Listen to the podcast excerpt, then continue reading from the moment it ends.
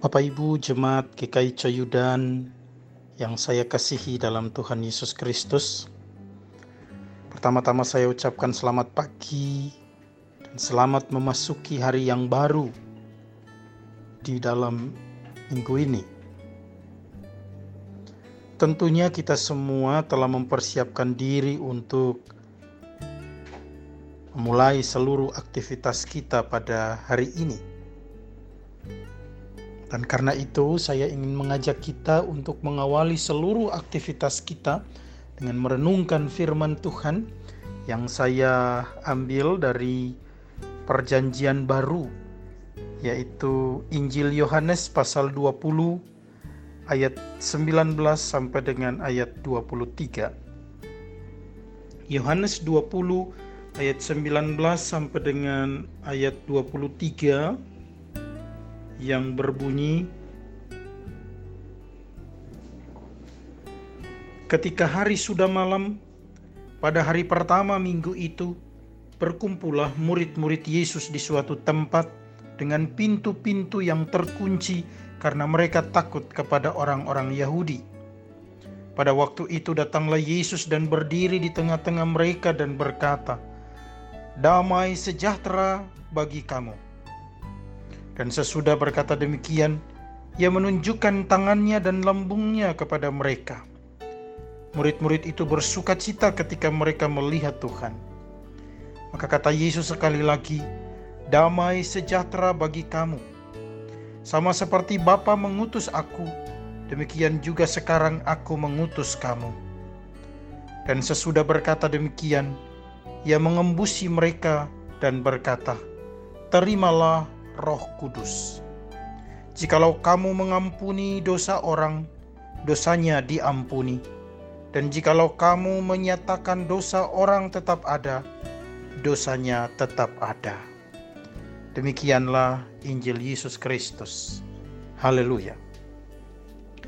Bapak Ibu yang saya kasihi dalam Tuhan Yesus Kristus, Sesungguhnya ada tiga hal yang paling berpengaruh dalam kehidupan kita manusia, yaitu yang pertama, apa yang kita lihat, apa yang kita dengar, dan apa yang kita tahu.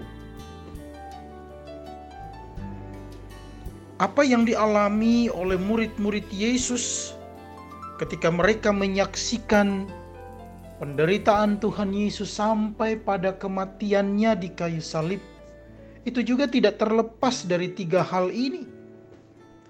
Yang mereka lihat, yang mereka dengar, dan yang mereka tahu tentang Yesus. Itu yang mempengaruhi kehidupan mereka. Dan itulah yang membuat mereka sangat ketakutan. Bapak Ibu yang saya kasihi, bukankah itu juga yang sedang terjadi saat ini? Bahwa di saat kita mengalami pandemi COVID-19, dalam situasi ini kita juga sering kali mengalami ketakutan. Karena apa yang kita lihat, apa yang kita ketahui, dan apa yang kita dengar begitu sangat memprihatinkan. Dan itu juga yang membuat kita takut. Namun pada kesempatan pagi hari ini saya ingin mengajak kita untuk mari melihat ketika murid-murid Yesus ada di dalam sebuah ruangan yang tertutup. Dan di situlah Yesus hadir dan menyapa mereka. Nah Bapak Ibu yang dikasih Tuhan, Yesus berkata, "Damai sejahtera bagi kamu." Dan lagi, "Terimalah Roh Kudus." Ini adalah pernyataan yang luar biasa yang disampaikan Yesus kepada murid-muridnya. Dan bukankah ini juga sebuah pernyataan yang luar biasa dalam kehidupan kita di masa perayaan Paskah ini? Para murid berhimpun dalam ruang terkunci dan dalam keadaan ketakutan. Saat ini juga kita ada di rumah masing-masing, dan mungkin saja kita sedang ada di dalam ketakutan. Mereka takut pada pemimpin agama Yahudi yang mengancam hendak membunuh mereka. Kita juga takut pada penyebaran COVID-19. Namun, Bapak Ibu yang saya kasihi, alangkah terkejutnya murid-murid Yesus ketika Yesus berdiri di tengah-tengah mereka dan berkata, "Damai sejahtera bagi kamu." Sontak saja kehadiran Yesus menghapus rasa takut yang besar. Dan bukan itu saja, tetapi Yesus pun memberikan Roh Kudus kepada mereka. Itu berarti dalam perjumpaan dengan murid-muridnya, Yesus memberikan dua harta surgawi yang mereka butuhkan. Dan bukankah kita juga membutuhkan dua harta surgawi ini di dalam kehidupan kita? setiap hari dan khususnya saat ini. Kita sebagai pengikut-pengikutnya.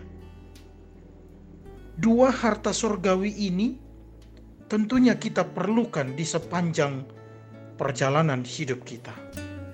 Dua harta surgawi itu yaitu yang pertama Roh Kudus dan yang kedua adalah damai sejahtera Allah. Hal itu sama artinya dengan Yesus selalu hadir dalam kehidupan umatnya. Yesus selalu hadir di dalam kehidupan kita. Karena itu Bapak Ibu, terimalah Yesus di dalam kehidupan kita. Yesus berkata kepada kita, "Damai sejahtera bagi kamu, dan terimalah Roh Kudus."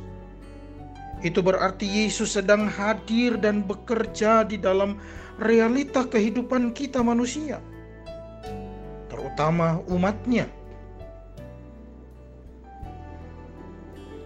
Dia sedang me mengatakan kepada kita bahwa dia selalu menyertai kita.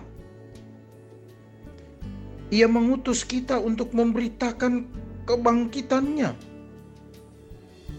Perlu kita ingat bahwa dalam proses kehidupan kita, dan pemberitaan Injil Kristus, acap kali kita mengalami kendala, hambatan, dan ancaman. Sering hati kita ciut, namun percayalah bahwa Yesus selalu hadir untuk memberi damai sejahteranya. Roh Kudus selalu hadir untuk menguatkan kita agar kita tidak gentar, agar kita tidak takut. Yesus hadir memberikan rohnya agar kita dimampukan untuk melakukan pekerjaannya. Maka Bapak Ibu yang saya kasihi, kekuatan itu akan memberikan dorongan dan kemampuan bagi kita semua untuk terus maju mengabarkan Injil Kristus. Tuhan menyertai kita semua. Amin.